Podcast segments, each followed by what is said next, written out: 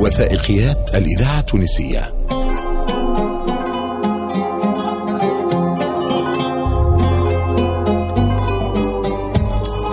يا مكان.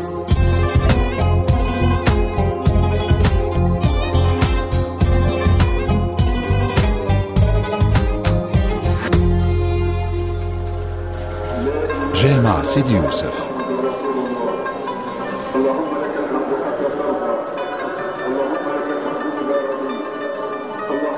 في هذا النهج نهج علي بن زياد. أول من أدخل مذهب الإمام مالك بن أنس الديار التونسية شيد جامع يوسف داي أول الجوامع الحنفية العثمانية بالبلاد التونسية.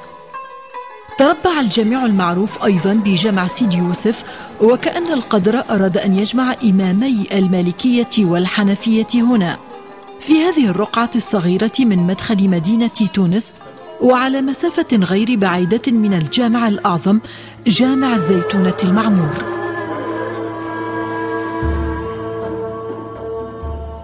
بعد أن سيطر العثمانيون على تونس عام 1574 ميلادي وضمها كسنجق تابع للدولة العثمانية تداول الدايات على حكم البلاد ومنهم يوسف داي الذي تميزت فترة حكمه بظرفية خاصة عرفت فيها الإيالة التونسية تنوعا عرقيا ودينيا كان السمة الأبرز لها. الدكتور أحمد السعداوي مؤرخ وأستاذ جامعي مختص في الآثار وتاريخ العمارة يوضح. فترة الدايات عرفت البلاد قدوم الأتراك وقدوم على الأتراك جاوا مشارقة من سوريا من مصر. على الأتراك الفترة هذه في السنة الأخيرة من حكم عثمان داي والسنة الأولى من فترة حكم يوسف داي جاء الأندلس. أعداد كبيرة من الأندلس جاءوا إلى مدينة تونس. ناحية أخرى الفترة هذه فترة يوسف داي هي فترة أوج القرصنة في المتوسط عندنا أعداد كبيرة من الأسرى المسيحيين في مدينة تونس. وهذه من الأسرى مش يساهموا في الفنون والأنشطة الاقتصادية والثقافية عندنا أيضا بداية هجرة اليهود القرنة الذين طردوا من الجزيرة الإيبيرية إلى إيطاليا ومن إيطاليا قدم عدد كبير منهم إلى تونس. عندنا هذا التنوع العراقي والديني كان الخاصية التي تميز مدينة تونس في فترة حكم يوسف داي. هذا التنوع العرقي والديني ستكون له تأثيرات كبيرة على الفنون وعلى الأنشطة الاقتصادية وعلى العمارة. كغيره من الدايات الأوائل استشعر يوسف داي الحاجة الملحة لإعطاء نفس جديد للحياة الاقتصادية والعلمية للبلاد. فعمل على بعث الكثير من المنشآت المعمارية امتدت إلى خارج العاصمة وأهلته لأن يلقب بالداي البناء لداي باتيسور وهنا في قلب المدينة العتيقة يتربع أحد أبرز مآثر رابع دايات تونس. يوسف داي اللي حكم مدة طويلة ساهم في بعث الكثير من المنشآت المعمارية مش كان في العاصمة حتى في المدن الأخرى نلقاو عنده منشآت في بنزرت منشآت في قرمبالية منشآت في في زغوان اكتشاف أخير في الأبحاث الهنشير المبنية عليه السلوقية المدينة الأندلسية كان حبس حبسها الداي على على ذريته وذرية ذريته. ولعل من أهم الإنجازات نتاعه هو قنطرة جديدة مع القنطرة عن زندالة فيها الأسرى المسيحيين 300 أسير مسيحي قرية يسكن فيها الأندلس. تبقى مع ذلك. أهم منشآت يوسف داي هي الجامع الذي أنشأه في مدينة تونس. هذا الجامع هو عبارة عن مجمع معماري. أوكل يوسف داي مهمة بنائه وتمشيقه لعلمين في فن العمارة هما ابن غالب الأندلسي والخطاط التركي محمد ابن عبد الكريم. وانطلقت عملية البناء في العام 1614 ميلادي لتنتهي في العام 1615 ميلادي. وهو ما أثبته الدكتور أحمد السعداوي في بحوثه مصححا خطأ تناقلته عديد الكتب والدراسات عن الوزير السراج. ورد عند مؤرخ من أهم مؤرخي مدينة تونس اللي هو الوزير السراج قدام النص. ومنها بناؤه المسجد الجامع برأس سوق الترك وكان في السابق مزبلة. فأخرجها الله تعالى على يديه من الظلمات إلى النور. والله يداول بين أرضه كما يداول بين عباده. واستفتح بناء المسجد المذكور في شوال سنة عشرين وألف قابل ديسمبر 1611 وصلى به في رمضان من السنة المذكورة قبل جانفي سنة 1612 التاريخ الوارد في النقيش. نقيشة لقاوها في كتابه حول تونس مدينة عثمانية يقول كانت البداية في العاشر من شهر شوال المكرم من شهور سنة 23 وألف ثلاثا مكتوبة الفوق ما قراهاش الوزير السراج قرا كان 20 donc ثلاث سنوات وقع آه، نسيانها. هذا التاريخ الذي تعطيه نقيشة هو التاريخ الصحيح الذي لا نقاش فيه دونك الانتهاء من بناء الجامع سنة 1615 بني جامع سيدي يوسف ضمن مجمع معماري ديني واجتماعي على النمط التركي. احتوى في أجزاء منه على العديد من خاصيات العمارة التونسية المحلية وفي أجزاء أخرى على عناصر مثلت مزيجا من فنون العمارة المتوسطية.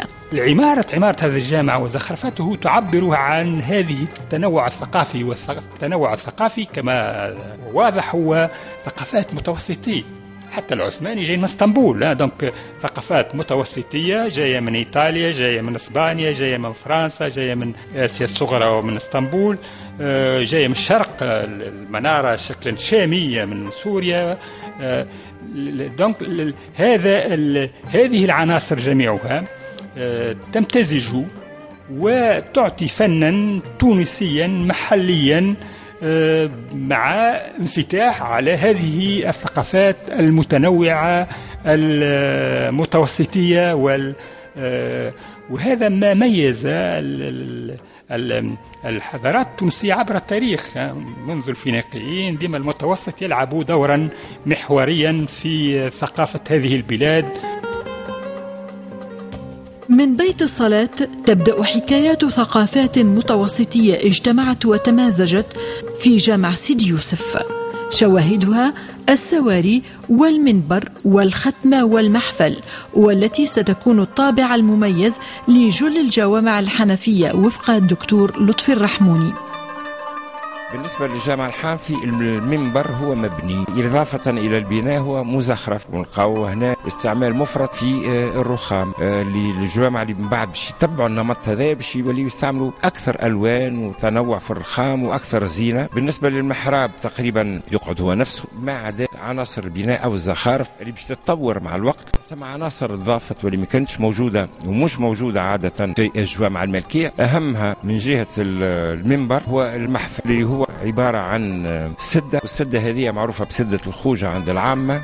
كانت مستعملة بالنسبة لصلاة الجمعة أو المناسبات لمترجم واللي هو معروف بالمعرف. وكانوا ثم الخواجة ينقلوا لغير الناطقين بالعربية محتوى خطبة الجمعة والخطب في المناسبات الدينية. خدنا فيها كرسي لقارئ أو مقرئ. والمقرئ كان يلعب دور كبير. والمقرئ كان يقرأ يوميا وخاصة خلال الأشهر الحرم وكانوا تخص لهم آه، كل واحد كان يعمل في الجامعة أو في محيط الجامعة حتى في الميضة كانت عنده الشهرية متاعه هذه اللي تخلى مع سي يوسف داي الحبس. العرس بالنسبة للجامعة هذه هي جزء منها متأتي من قرطاج أخرى من بعض المواقع الأثرية متنوعة ومختلفة في المأتم تاعها في الأصل.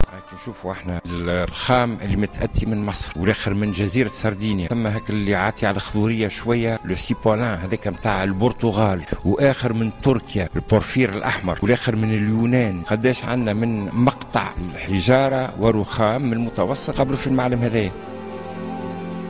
وأنت تحاول جاهدا أن تستوعب كل هذا الكم الهائل من الفرادة في هذا الجانب من الجامع تتلقفك تحفة معمارية تقبع خارج بيت الصلاة.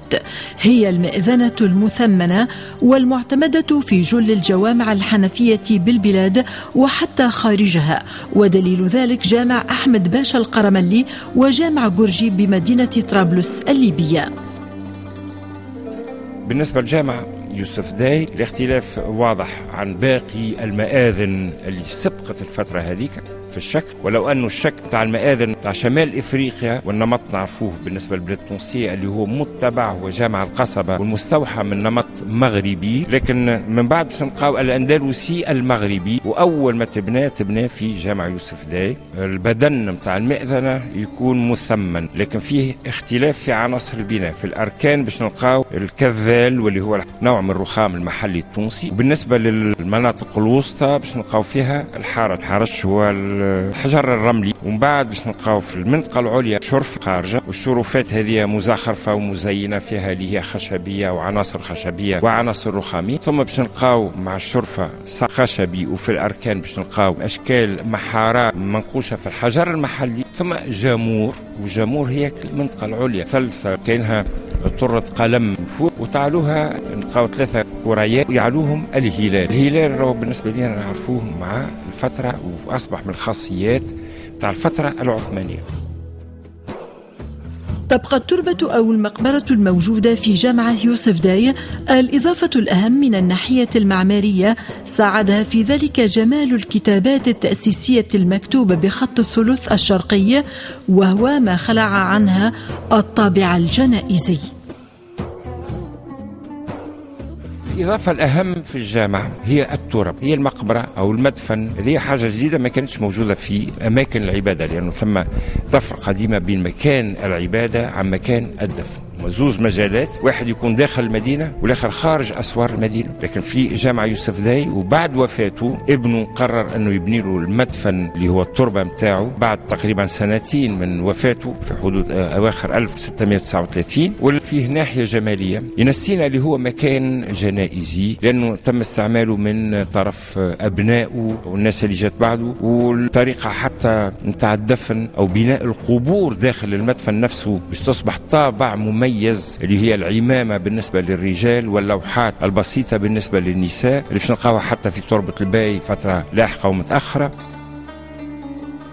جامع يوسف داي والمعروف أيضا بجامع البشامقية ولئن أسهم بشكل جلي في انتشار المذهب الحنفي وتقوية صفوف متبعيه في بلاد أهلها متشبثون بالمذهب المالكي فقد أسهم بالقدر نفسه بأدوار اجتماعية واقتصادية وعلمية يعود الفضل فيها للمباني التي تم إنشاؤها في محيطه وتحبيسها عليه.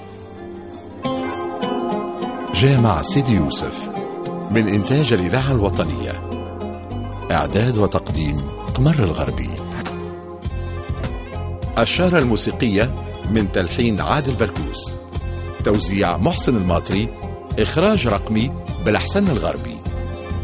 إخراج إذاعي محمود البصري يا مكان. إنتاج الإذاعة التونسية.